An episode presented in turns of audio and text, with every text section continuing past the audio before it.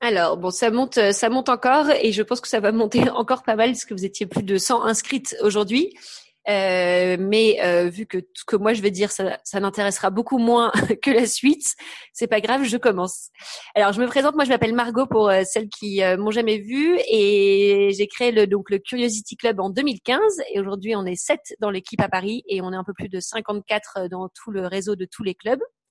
Euh, comme vous le savez, je pense pour la plupart, on, on s'intéresse aux femmes, à toutes les femmes, et euh, justement avec cette valeur de la curiosité, euh, parce qu'on est convaincu que quand on est curieuse, on est quelqu'un euh, de plus euh, de plus heureuse, de plus épanouie, de plus cultivé. Et enfin voilà, que les bienfaits sont illimités. Alors en cette période de confinement, vous l'avez compris, maintenant on s'est mis à faire des i rendez-vous de curiosité.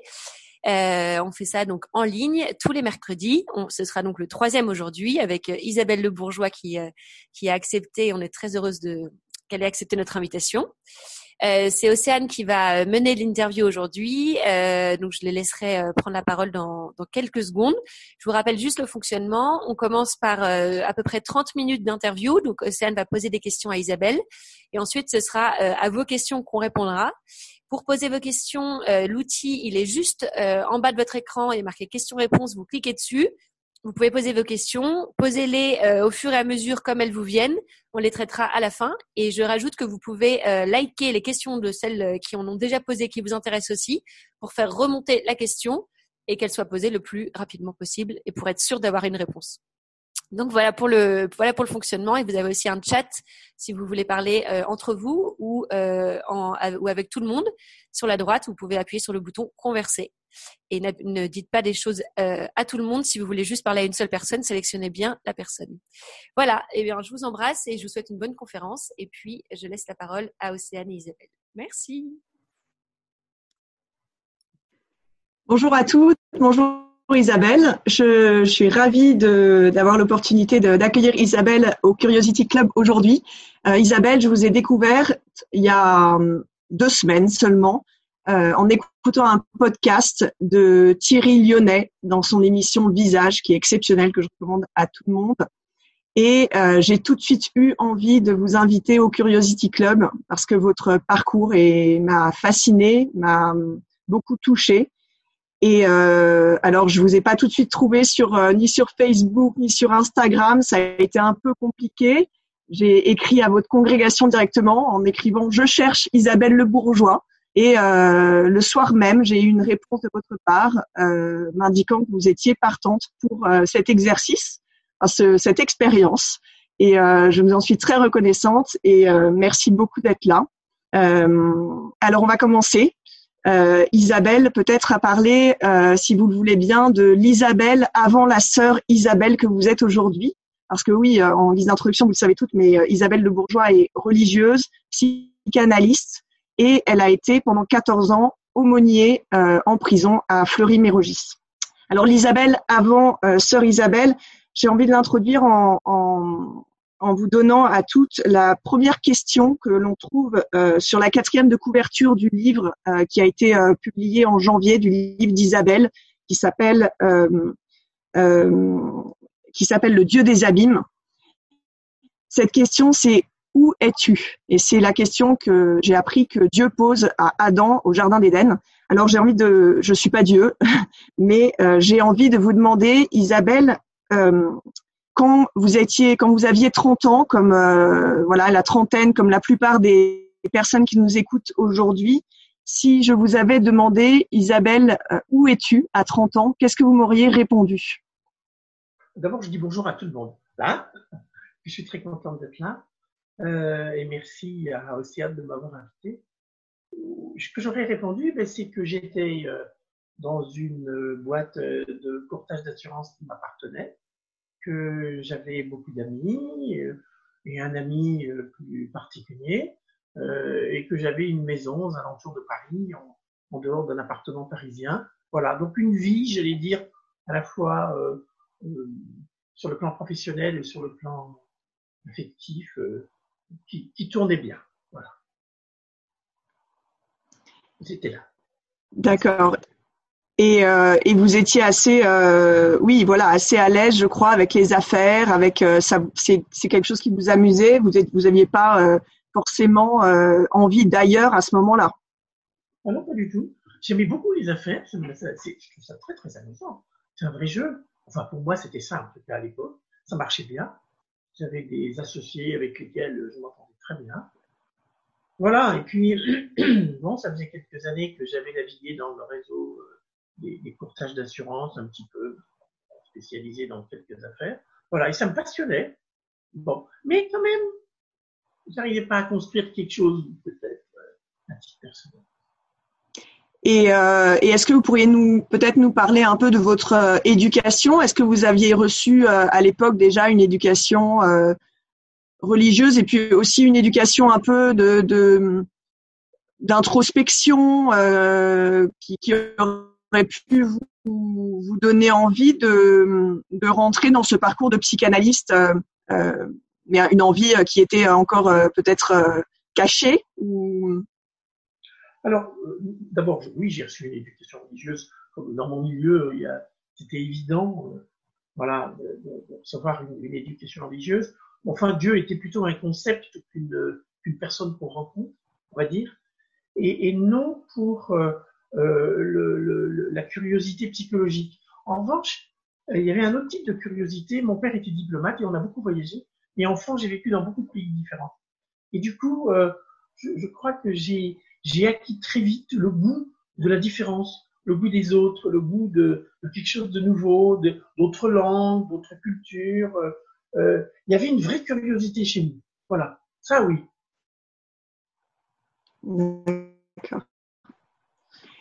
Et alors, est-ce que euh, est-ce que vous pourriez nous raconter au Curiosity Club, on a l'habitude et celles qui nous écoutent le savent peut-être, de temps en temps dans nos newsletters d'interviewer euh, des femmes qui nous suivent et de leur demander quelle est la phrase qui a changé leur vie. Euh, et on a eu plusieurs réponses qui sont chacune différentes et chacune inspirantes. Et j'aimerais vous poser cette même question, euh, sœur Isabelle, quelle est, euh, parce que je, connais un peu la réponse comme j'ai comme j'ai écouté votre podcast et je sais que c'est intéressant, quelle est cette phrase et dans quelles circonstances? Vous l'avez entendue à quel âge euh, et qu'est-ce qu'elle a provoqué chez vous? Quelle est la phrase qui a changé votre vie?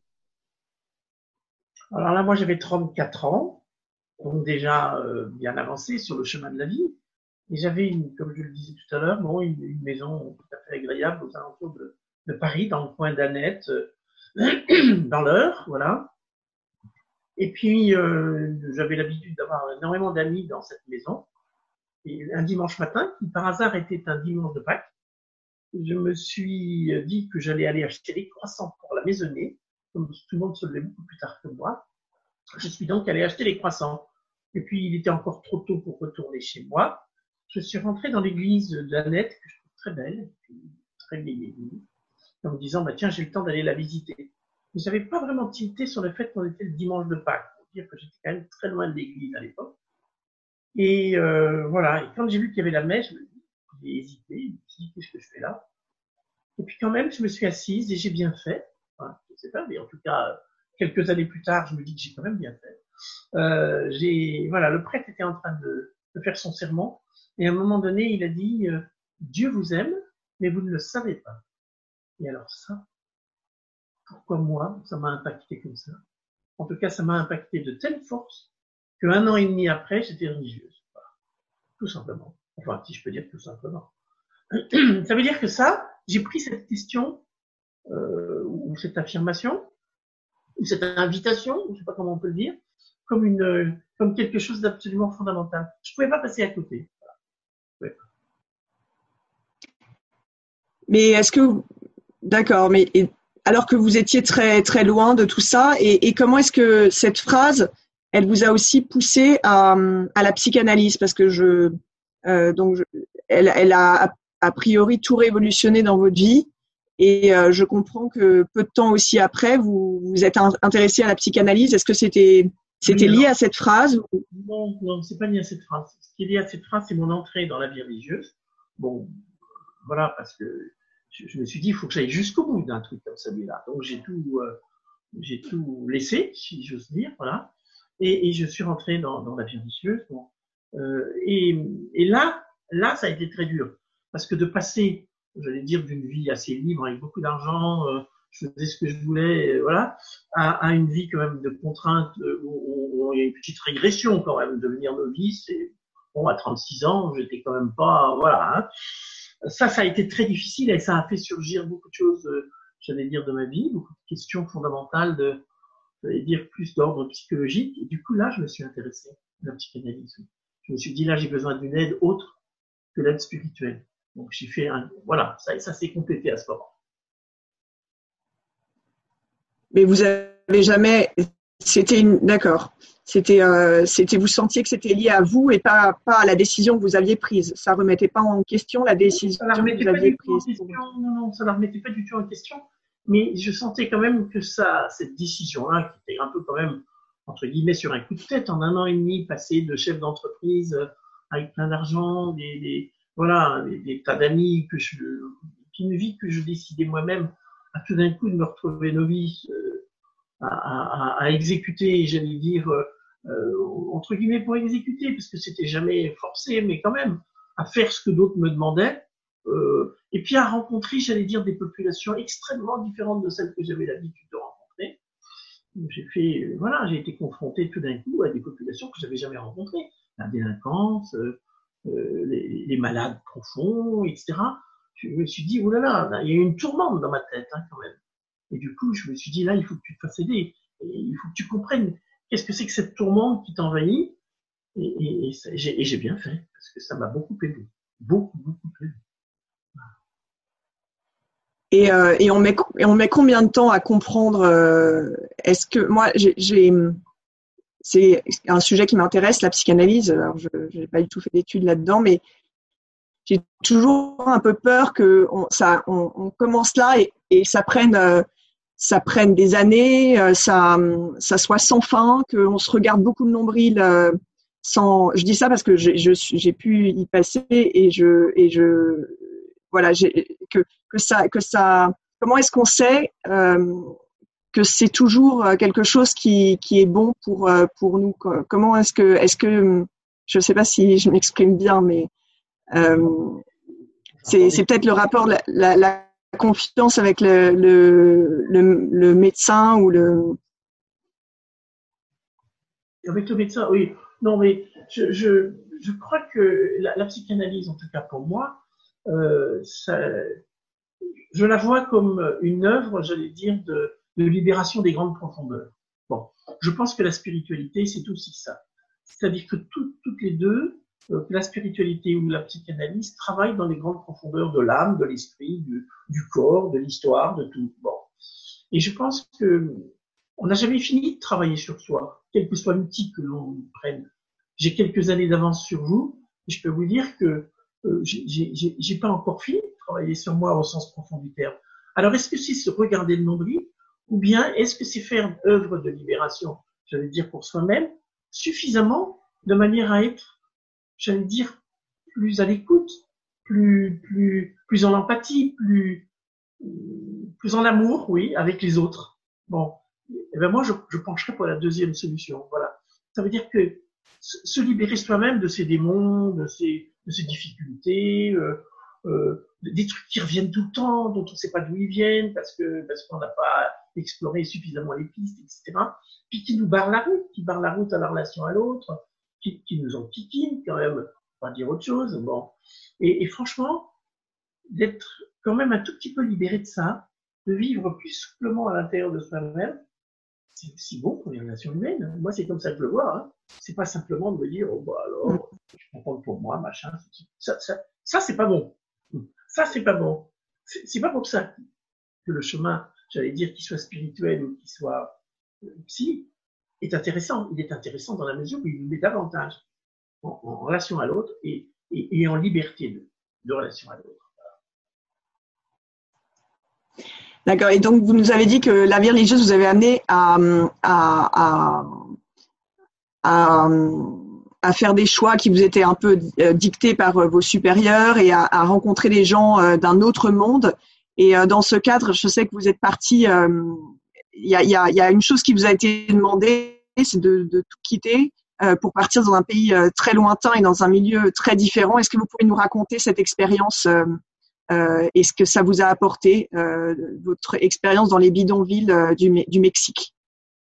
Oui, alors c'est vrai que quand on m'a proposé de partir au Mexique, c'était quelques années après le début de ma vie religieuse, j'ai tout de suite sauté sur l'occasion parce que, encore une fois, je viens d'une famille où on a beaucoup voyagé, où on sait ce que c'est que de s'affronter à une culture autre. Simplement, voyager au Mexique comme touriste, ou se retrouver dans, une, dans un bidonville à vivre au milieu des coupures de canne à sucre, j'allais dire euh, le, le, le, bas de gamme, entre guillemets, euh, considéré comme bas de gamme de l'humanité par tous les autres autour, euh, ça c'est une autre aventure.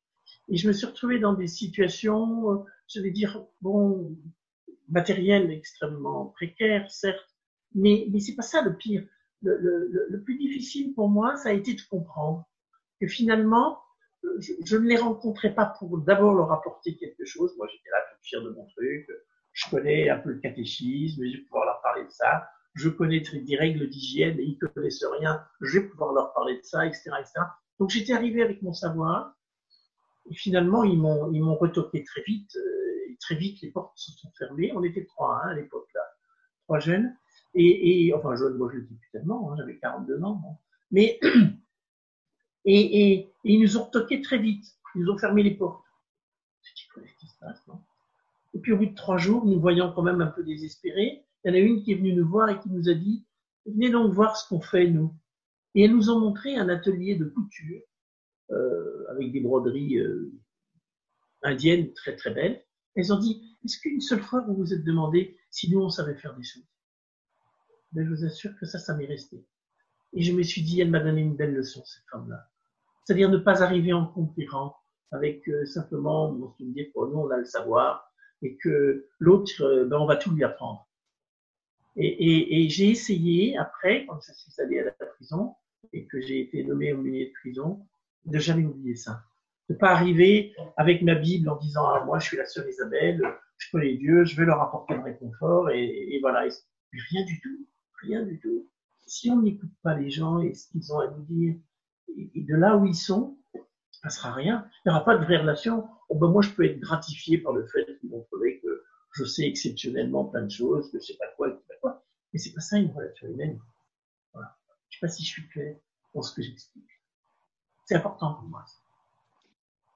Et là, vous avez prononcé le mot euh, écouter. Et euh, ça permet de faire une transition aussi avec votre métier de d'aumônier de, de, prison.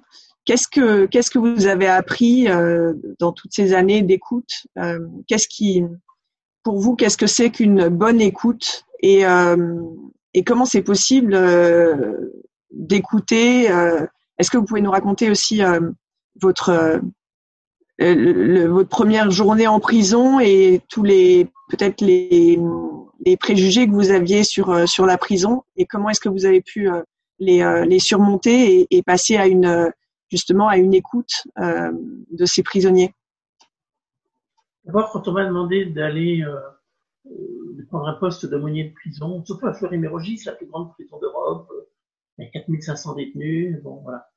Euh, j'ai dit, mais moi, ça m'intéresse pas du tout les, détenus. Moi, ce qui m'intéresse, c'est les victimes.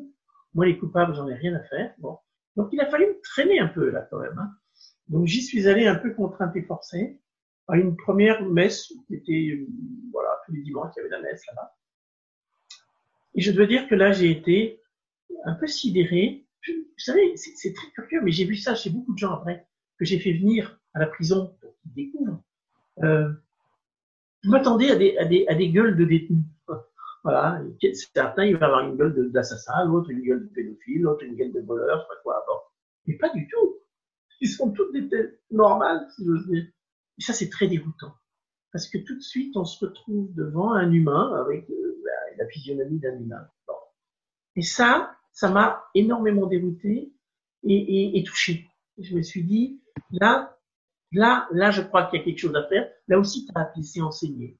Finalement, tu es venu avec un préjugé, comme c'était dans le cas euh, des premières journées du Mexique. Bon. Et bien là aussi, tu es remise euh, ailleurs. Ça, ça a été absolument passionnant. Et je dois dire que depuis euh, ce moment-là, je me suis mise à les, à les aimer tels qu'ils étaient. Moi, j'étais pas là, j'étais ni leur avocat, ni leur juge, ni rien du tout. Hein. Bon, moi, j'étais pas là pour défendre quoi que ce soit, ni pour accuser quoi que ce soit. Et pour essayer de comprendre avec eux, s'ils le voulaient bien, euh, qu'est-ce qui les avait amenés là? Pourquoi ils avaient fait ce qu'ils avaient D'abord, ils commençaient par dire Oh, ben moi, c'est pas moi, euh, euh, ou bien alors ils exagèrent, j'ai pas fait autant. Et, on m'avait prévenu d'ailleurs, il y avait un, de mes camarades avant qui m'avait dit Tu verras, ils sont tous innocents. bon, c'est vrai, ils étaient tous innocents, ils n'avaient rien fait. Et, moi, il me semblait que, le travail qui était le mien, enfin, le travail ou la mission, je sais pas, c'était de leur faire prendre conscience que si, ils étaient quand même responsables de quelque chose, et que c'était peut-être justement leur grandeur d'humain que de reconnaître qu'ils étaient responsables de quelque chose, et de l'assumer, et d'apprendre à l'assumer. On a fait ce travail-là avec beaucoup, et je parle de, deux ou trois dans mon livre, d'ailleurs, dans le Dieu des abîmes, voilà. parce que, parce que cela m'ont touché. Et qui m'ont appris que il est possible de revenir de très loin.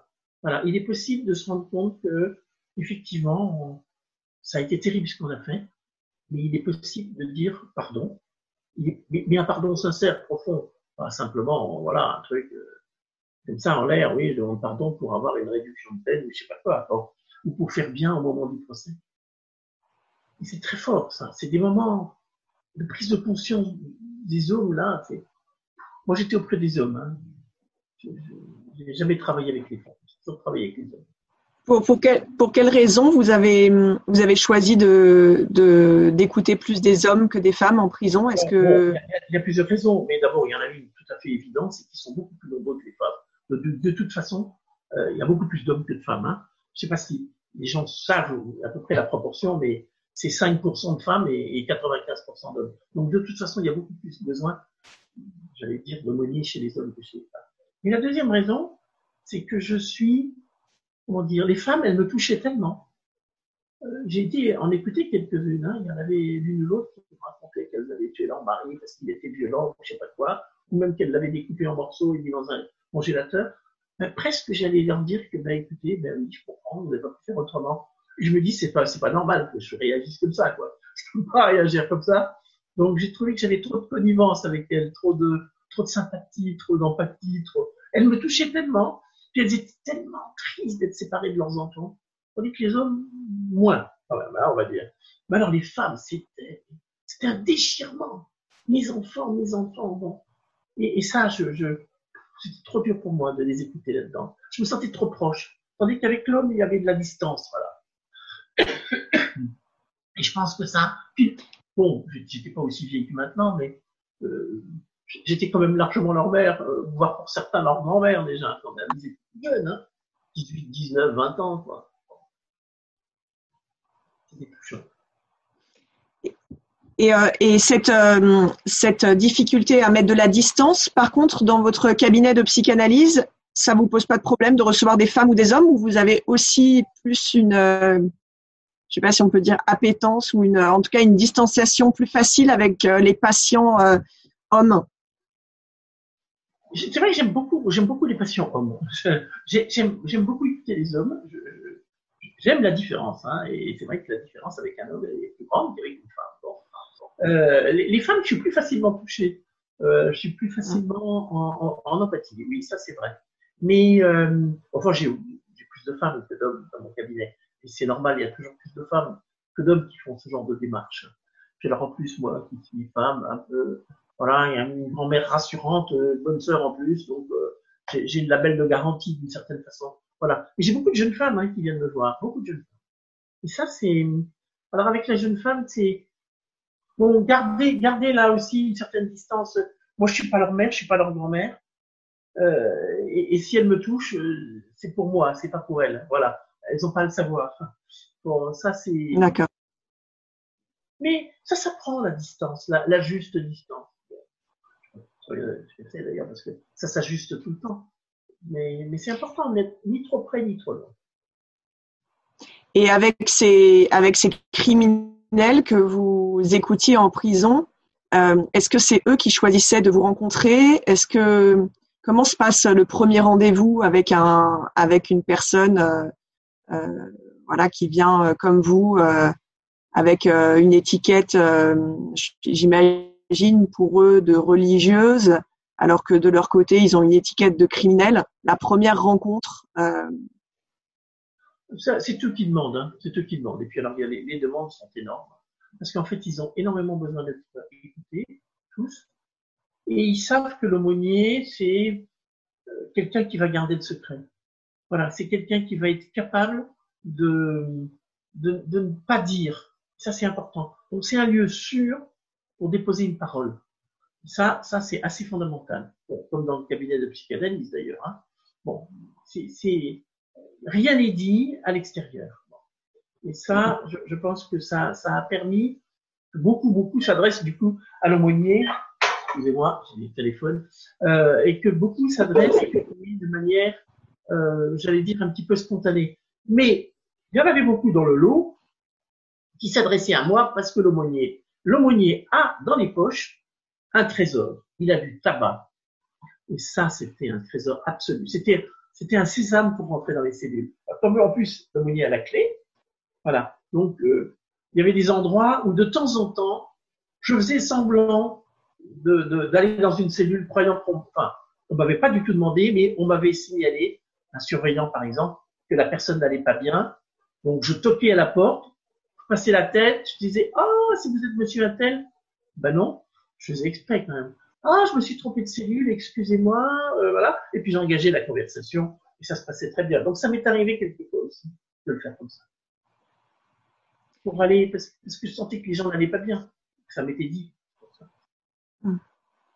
Et alors, euh, pour, euh, pour ces personnes qui sont comment est-ce que ces personnes qui sont enfermées, je, fais une analogie qui est peut-être pas très judicieuse, mais là, dans cette période de confinement, il y en a peut-être certaines d'entre nous qui, euh, qui sont euh, confinés dans des, dans des lieux plus, plus ou moins grands, plus ou moins petits. J'imagine que c'est très différent pour chacune d'entre nous et, et peut-être difficile pour certaines.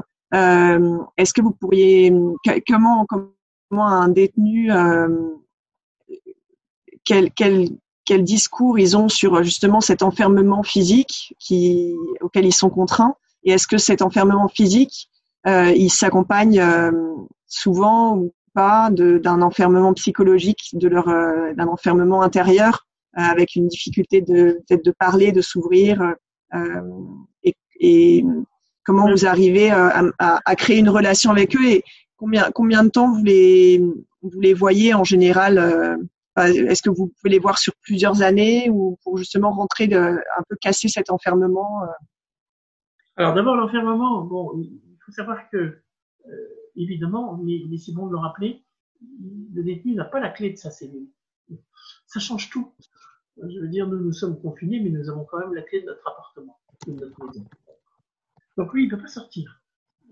Et, et, ça, il est soumis à un autre pour pouvoir sortir.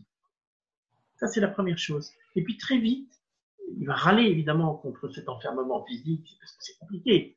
Il y a la proximité avec les autres c'est pas simplement qu'on est confiné dans une cellule, mais c'est au moment des douches ou au moment, euh, parce qu'à l'époque où moi j'y étais, c'est beaucoup de douches collectives, puis ça existe encore. Voilà. Et puis les promenades qui sont collectives, donc une promiscuité avec d'autres qui sont quelquefois extrêmement violents.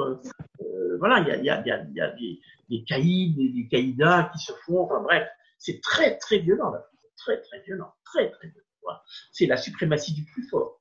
Donc ils s'aperçoivent très vite que c'est pas simplement les barreaux extérieurs, mais sont les barreaux intérieurs qui sont les pires. C'est-à-dire cette non-liberté intérieure dans laquelle ils sont. Ils sont enfermés en eux-mêmes avec leur histoire, qui est en général une histoire tragique, parce que on vient pas en prison, bon, à moins de, choses, j'allais dire, de délire routier ou des choses comme ça qui peuvent nous arriver à chacun de nous. Mais on, ne tue pas comme ça, euh, on ne viole pas, on ne vole pas, bon, sauf d'avoir parcouru déjà j'allais dire, une histoire personnelle quand même assez sinistrée. Bon, voilà. Donc c'est, c'est tout ça qui, prend du temps à regarder. Donc j'ai pris du temps avec eux pour regarder ça. Voilà. Pour essayer de comprendre et de dénouer ces parents intérieurs. Ça oui. Je pense que j'en parle, enfin, pas mal avec Damien, dans, dans un, un, des héros de mon livre. Voilà. Alors tout ça sont des personnages recomposés, hein. Bon, parce que je peux pas parler de, le personnage réel, étant donné que ce serait divulguer un secret professionnel. Mais, mais même dans ce personnage recomposé, il y a plein de choses qui ont été vraies. Hein. Et, et, et, Damien, en ce long chemin qu'il parcourt pour comprendre ce qu'il enferme profondément. Est-ce que vous pouvez nous raconter euh, un peu euh, justement cette histoire de Damien, que vous racontez dans votre livre? Oui, Damien, il a tué sa femme. Et, et pour lui, en fait, euh, il va finir par découvrir que c'est parce qu'il l'aimait trop qu'il l'a tué. c'est quand même complètement phénoménal ce truc-là. Mais, mais trop, c'est-à-dire qu'il l'aimait à l'étouffer, à l'étouffer complètement. Il l'aimait comme sa chose, comme son objet, comme sa, comme sa proie. Et, et lui, il pensait que c'était ça l'amour. Et en fait, il n'avait jamais vraiment connu une autre manière d'aimer vraisemblablement. Donc, il la tue et, et il prend conscience progressivement que que justement cette manière d'aimer n'est pas la bonne manière d'aimer. Et que d'aimer trop au sens de, posséder l'autre, de dire tu es à moi, euh, tu m'appartiens, c'est une manipulation absolue. Et qu'elle a voulu s'en échapper de ça. Et que lui, il n'a pas supporté et il l'a tué. Donc c'est toute l'histoire, j'allais dire, de sa rédemption qui est là derrière est-ce que, euh, alors dernière question de moi, et ensuite je passerai aux questions des auditrices. Est-ce que justement, euh, là vous parlez Damien qui s'est rendu compte de ce que c'était que l'amour euh, après avoir fait ce chemin avec vous. Est-ce que vous avez rencontré, est-ce que vous continuez à avoir des peut-être des, des, personnes que vous aviez rencontrées en prison très mal et à les voir quand après qu'ils soient sortis de prison et à continuer à les suivre et à voir justement concrètement que c'est possible de se remettre, enfin que c'est possible de, de, de, de, se remettre, j'ai envie de dire, mais je trouve pas d'autres mots, mais de se remettre d'un crime ou de, de, de, de, se, de, de continuer à, de, de, reprendre une vie après, euh, après un drame pareil, quand on est coupable. Est-ce que concrètement, vous avez vu des, des personnes qui, sont, qui ont été euh, sauvées, euh, qui, qui ont repris une vie après des drames pareils? Alors oui, mais il faut être honnête, c'est peu. D'abord parce que ça demande un soutien euh, énorme, et ensuite parce que c'est pas simplement le drame qui a eu lieu, c'est toute l'histoire d'avant qui n'a pas été travaillée, c'est toute l'histoire d'avant qui a conduit à ça. Damien, par exemple, pour reprendre Damien, il n'est pas devenu possessif à ce point, dévoreur, j'allais dire, de sa femme, par hasard. C'est toute son histoire qui l'a conduit là. Il a, il a, il a pas su faire autrement. Et, et, et c'est un immense travail d'avoir repris conscience de tout ça. Donc on ne peut pas, euh, en temps et en énergie, investir autant pour chacun. C'est impossible. Donc forcément, il y en a quelques-uns dont on a senti ou dont j'ai senti qu'ils étaient non seulement capables, mais désireux profondément, donc capables de sortir de ça et de comprendre, qui fait que alors là, on a pu faire un chemin ensemble. Mais honnêtement, ils se comptent sur les doigts des deux mains, alors que j'en ai vu des centaines et des centaines. Voilà. Mais c'est pas pour dire que je désespère de l'humanité, mais voilà, on peut pas sauver le monde, et puis d'ailleurs je sauve personne, euh, et, on n'est qu'une toute petite goutte, j'allais dire, pour certains, mais c'est déjà beaucoup, Pour moi, ça a été énorme, toutes ces rencontres. Elles m'ont, elles m'ont bouleversé, puis elles m'ont, elles m'ont fait qui je suis aujourd'hui, j'espère. Je. Alors, euh, je commence par une question de Lucie, Lucie Codias, qu'on a déjà euh, invitée au FCC. Qui, euh, alors, je vais prendre la dernière question de Lucie qui demande si vous pouviez alors nous raconter la, la, réaction de votre entourage quand vous avez décidé de devenir religieuse. Elle dit à juste titre qu'on parle souvent d'un appel et elle demande comment est-ce que vous avez été sûr, comment est-ce que vous est-ce que vous avez déjà eu des regrets et comment vous les avez gérés et euh, si vous pouviez nous donner un exemple, euh, est-ce que euh, de, de moments où vous vous êtes dit là je suis à ma place, j'ai fait le bon choix? Alors, c'est d'abord la première chose. Je pense que tout le monde autour de moi m'a dit je j'étais folle. Bon. Ils étaient un peu habitués à ce que je sois un peu folle, mais là j'étais plus folle que d'habitude. Donc ce choix-là, quand je leur ai dit, surtout si précipité, hein, parce que ça s'est passé en Pâques 81. En septembre 81, je vais voir le curé en lui disant bon ben ça y est, j'ai bien réfléchi, euh, celui qui avait causé là, euh, j'ai bien réfléchi, je veux devenir religieuse. Et il m'a dit ça va pas, là c'est bon, vous êtes un peu illuminé. Bon, enfin il m'a quand même accompagné, on a fait tout un processus, etc., etc. Bon, et du coup, comment dire, euh, c'était tellement évident, ça s'est posé comme une évidence. Vous voyez, je, je, je compare souvent ce moment de, quand, quand j'ai entendu cette fameuse phrase, là, Dieu vous aime mais vous ne le savez pas, je compare ça à un coup de foudre. C'est un vrai coup de foudre. C'est, et le coup de foudre, ça, bon, voilà, ça, ça me prend tout entière et je, n'ai pas pu résister. Alors, des moments de doute, oui. Oui, bien sûr. Et je pense qu'il n'y a pas de, chemin vrai s'il n'y a pas de doute. Euh, voilà, le doute fait partie de la vie. Donc, euh, qu'on remette en cause des choses qu'on se questionne, évidemment. Mais, mais je suis très heureuse aujourd'hui, un certain nombre d'années après, d'avoir fait le choix que j'ai fait. Ah oui, il y a Louisa qui demande justement qu'est-ce que c'est le, le process pendant ces 18 mois de transition euh, entre votre vie de, de femme d'affaires et votre vie de religieuse? Qu'est-ce qu'on fait pendant ces 18 mois? Qu'est-ce que vous avez C'est pas ce qu'on fait, mais moi ce que j'ai fait, c'est tout de suite de prendre contact avec euh, une congrégation religieuse que ce fameux prêtre, en désespoir de cause devant ma folie, m'a dit bon ben moi je connais euh, les heures auxiliatrices. Euh, bon, moi j'y connaissais rien, donc je suis allé les voir. Elles m'ont plu. Elles étaient libres, elles étaient libres, des femmes libres, voilà, dans leur tête et dans leur et dans leur manière de vivre. Donc elles m'ont plu. Et puis je leur ai dit ben voilà, moi je vais devenir religieuse. Elles m'ont pas prise trop pour une folle. Elles m'ont fait confiance. Et on a avancé comme ça. C'est-à-dire que progressivement, ben, j'ai lâché toutes mes affaires. Voilà. Et, j'ai, annoncé. Alors, j'ai rencontré plus d'une centaine de personnes avec lesquelles je travaillais pendant ces 18 mois pour expliquer à chacune personnellement mon choix. Et ben, ces rencontres-là m'ont permis non seulement d'abord de connaître beaucoup mieux mes interlocuteurs, qui étaient des interlocuteurs professionnels, hein, mais d'affermir ma décision plus j'avançais, plus je leur expliquais, plus je sentais que c'était juste. Et eux-mêmes n'étaient pas étonnés que je fasse ce choix. C'était étonnant. Très étonnant. Et ça, c'est vrai, ça, c'est vrai que ça peut s'appliquer euh, à la, j'imagine, au choix de la vie religieuse, mais à tout choix de important dans la vie, euh, de, d'en, parler à son entourage, euh, sans forcément faire un benchmark, mais ça, ça, vous, vous trouvez que ça, ça aide à, à, à être sûr de sa décision. En tout cas, moi, ça m'a paru très juste de faire comme ça. C'est-à-dire, je me suis dit, je vais me confronter à ceux avec lesquels j'avais l'habitude de travailler, en disant, ben voilà, j'ai quelque chose à vous dire, et je vous le dis à vous personnellement, je vais faire ça.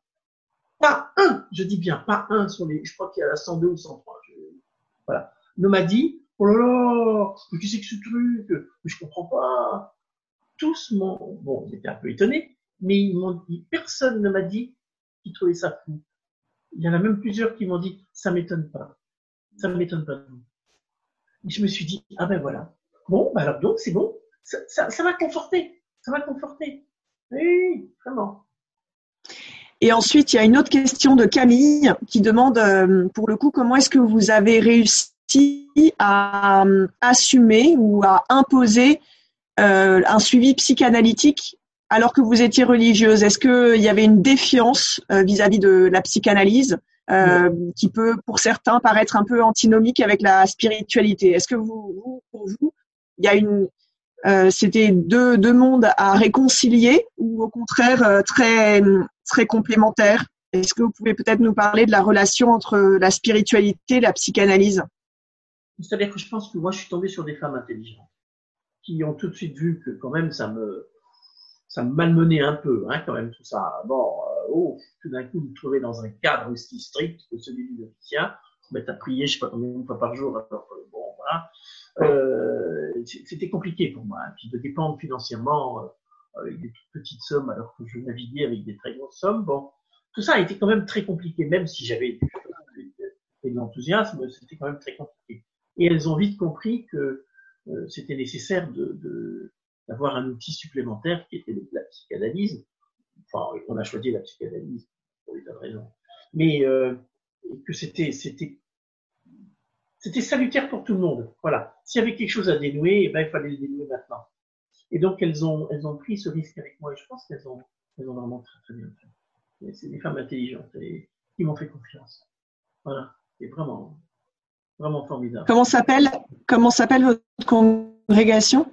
Les sœurs auxiliatrices, c'est un petit peu comme des jésuites en, en, en, en hommes, les, enfin en femmes.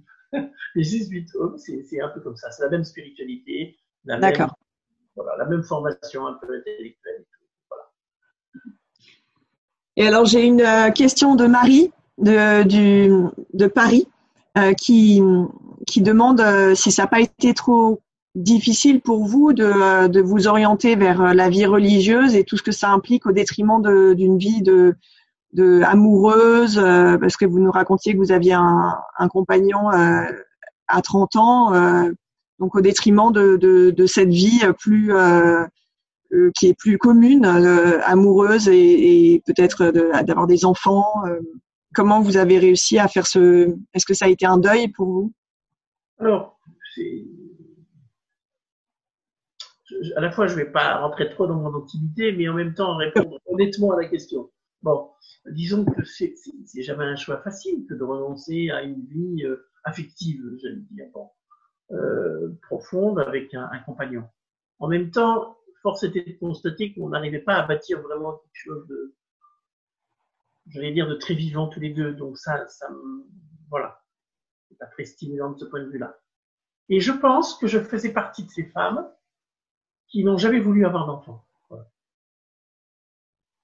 pour des tas de raisons. Ah bah. Je ne vais pas rentrer là-dedans, c'est trop personnel, mais voilà, qui n'ont jamais voulu avoir d'enfant. Alors peut-être je peux dire une raison, qui est une raison que je peux dire facilement, c'est que je, comment dire, j'avais le sentiment que le tracé de la femme, c'était euh, tu, tu, tu, te maries, tu as des enfants, et puis qu'il n'y avait pas d'autres possibilités. Bon, et, et j'avais pas envie de rentrer dans un moule comme ça. Moule, enfin pour moi, dis pas que ce soit pas une bonne chose, hein, encore une fois. Et pour moi, je, je me sentais l'esprit euh, euh, plus, plus vagabond que ça. Bon, voilà. Et, et, et je, je, crois que Eti le Soum, alors je sais pas si beaucoup d'entre vous connaissent, mais si vous connaissez pas, c'est très important. Eti le Soum, H-I-2-L-E-S-U-M, c'est une jeune juive qui est morte à Auschwitz et qui a écrit un bouquin extraordinaire qui s'appelle Une vie bouleversée, avant de mourir à, Auschwitz. Là. Mmh, magnifique est magnifique, absolument magnifique ce livre. Bon, c'est croyant ou pas, hein, c'est un livre. Je comprends. Ouais. Et, et, ce livre, il m'a, il m'a beaucoup éclairé sur mon type de vocation. Parce qu'à un moment donné, elle aussi, elle a une vie amoureuse, bon, tout ça, voilà. Puis elle finit par renoncer à ça, et elle dit en fait, je découvre que je suis davantage faite pour l'amour universel que pour l'amour particulier. C'est ni mieux ni moins bien, ce sont deux choses différentes. Voilà. Et bien moi, ça m'a éclairé sur mon choix de vie je pense que je suis davantage faite pour l'amour universel. C'est-à-dire en fait un amour fraternel et non pas un amour particulier dans une famille avec un, mari et des enfants. Voilà. Et, et je pense que mon, mon non-désir d'enfant, alors c'est pas que j'aime pas les enfants et tout ça, c'est, c'est plus subtil que ça, ces affaires-là. Hein. Et, j'ai, et j'ai beaucoup de tendresse pour les familles et, les, et heureusement qu'il y en a. Hein. Bon, voilà. Mais, mais moi, c'est pas mon truc à moi. Voilà. C'est, vraiment cette fraternité universelle. C'est de voyager avec les autres, euh, j'allais dire aux frontières de l'humain, du spirituel. C'est de rencontrer le plus de monde possible. C'est de me rendre sœur. J'aime beaucoup qu'on m'appelle sœur. Je, je, suis très en fraternité avec les gens, je crois. Enfin, j'essaye. J'aime les gens. Je sais pas comment dire ça autrement. J'aime les gens. Et alors, moi, du coup, j'ai une question, c'est la mienne. Euh, du coup, cette, cette, cette, euh, ce goût pour plus l'amour universel, est-ce que ça, vous arriviez quand même à recevoir dans votre cabinet des femmes mariées qui forcément, euh, mariées ou pas, euh, mais euh, qui, euh, qui forcément, euh, j'imagine, euh, parlent de leur relation amoureuse et peuvent en être heureuses ou peuvent en être frustrées ou, ou trouver ça compliqué? Est-ce que pour autant vous arrivez à les, vous, vous, vous arrivez à leur, à leur apporter l'écoute et les, les, les conseils euh, vous ne donnez pas de conseils Non, moi je ne donne pas de conseils. J'aide les gens à essayer de trouver leur propre euh, point d'appui, euh, leur propre réponse. Non, non, je ne donne pas de conseils. Mais bien sûr que je peux écouter au contraire. Je, je, je sais ce que c'est que d'une relation avec un homme. Hein.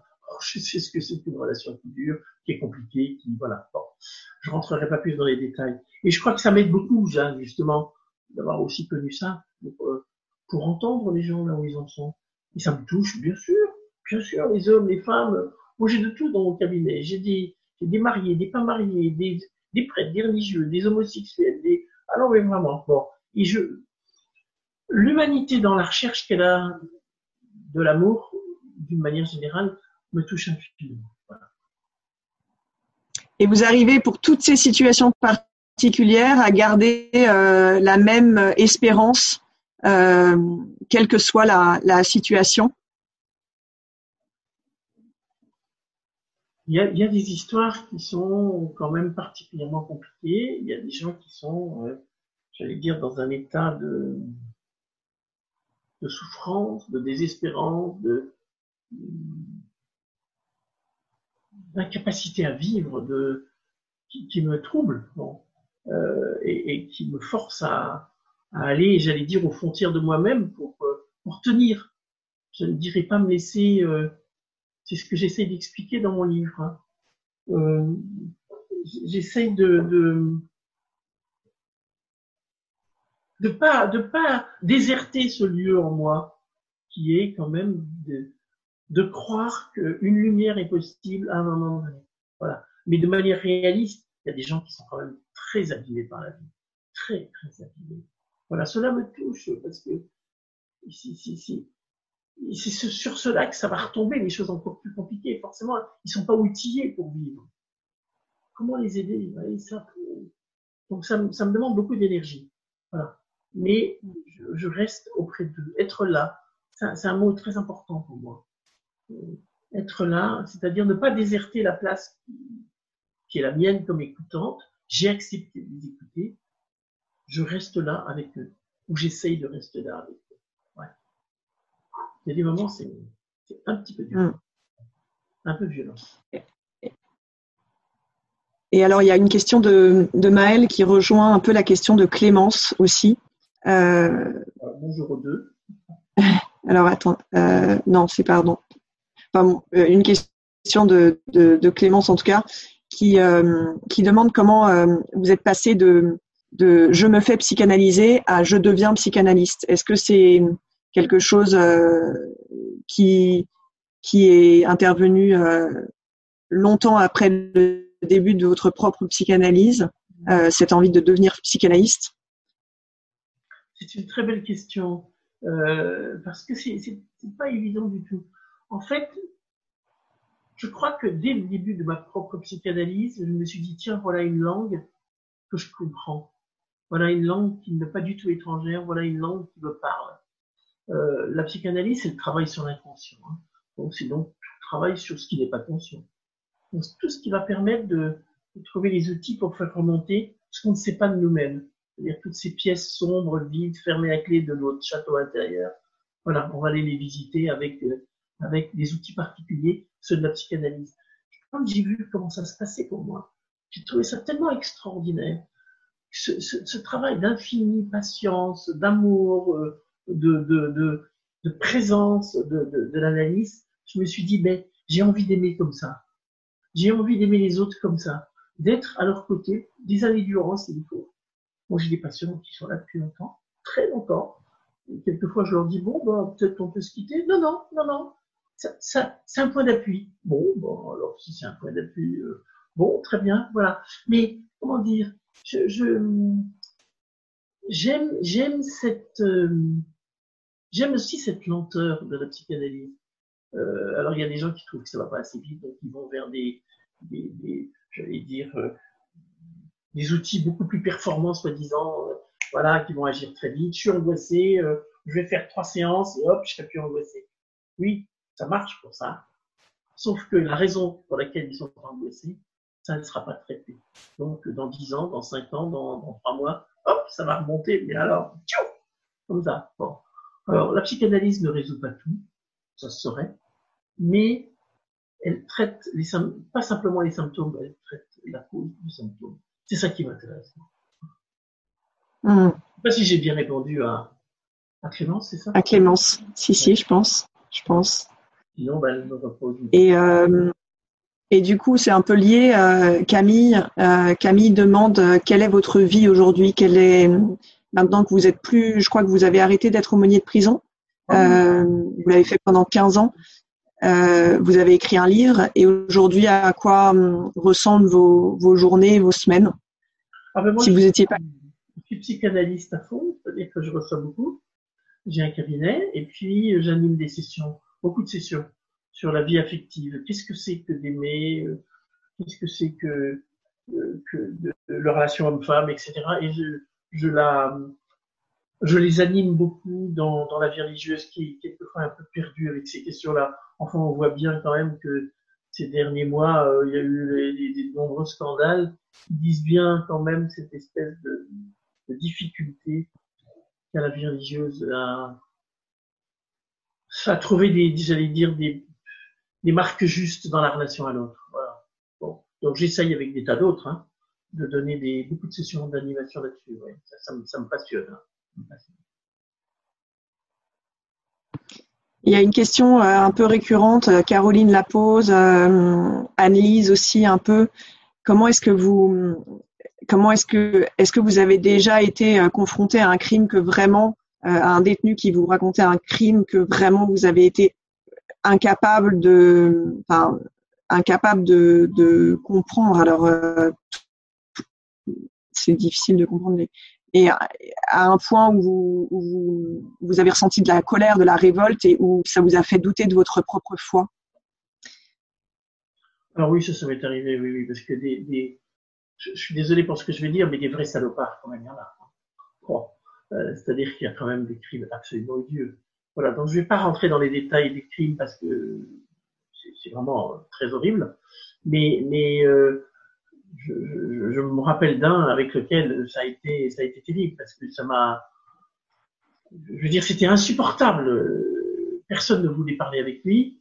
Euh, bon, moi j'avais accepté de parler avec lui pensant que j'allais pouvoir euh, infléchir, j'allais quelque chose en lui. Et puis en fait, il m'a, c'était un pervers de chez pervers, bon, mais un vrai de vrai.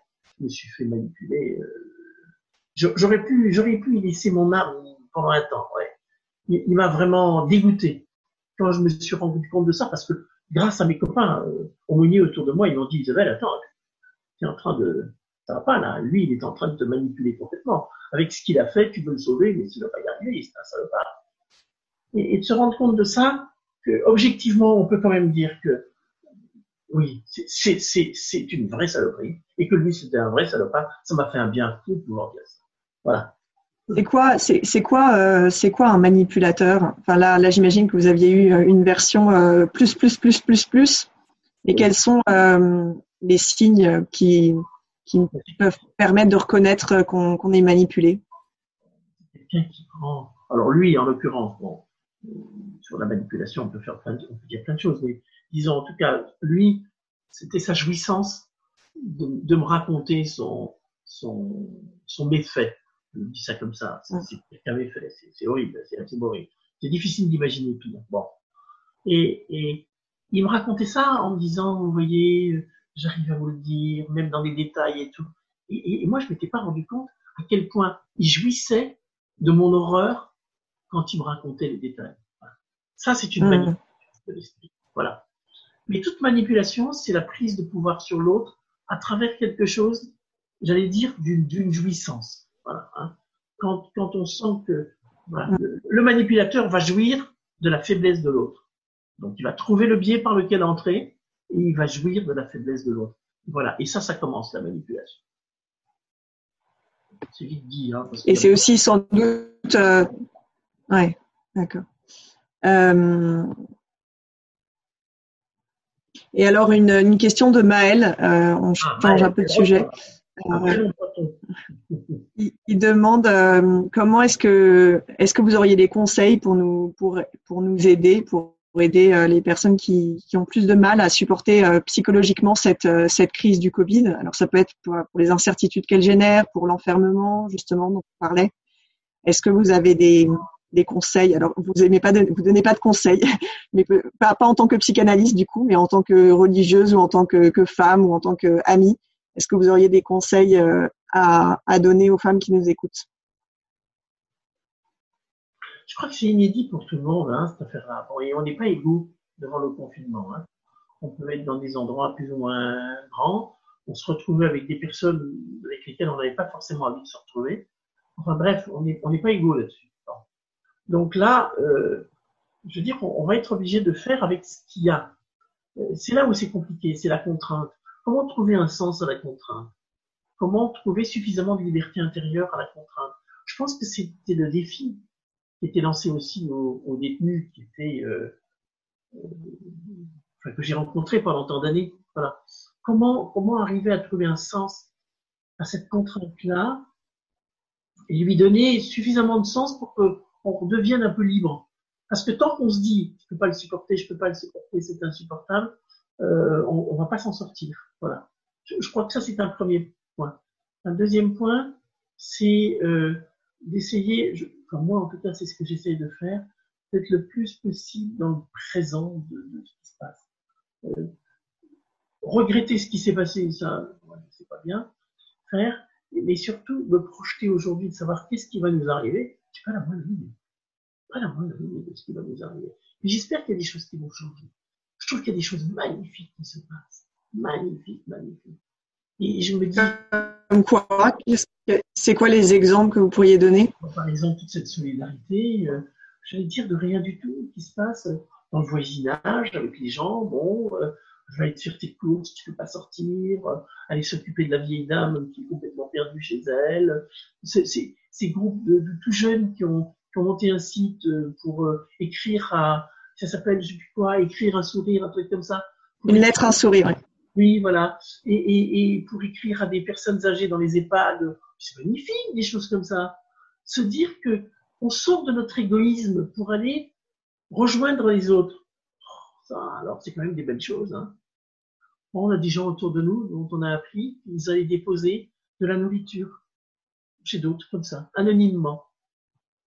Mais en mettant bien soin de dire que ça avait été bien nettoyé, que tout était bien sous emballage, que je sais pas quoi. C'est magnifique quand même ça.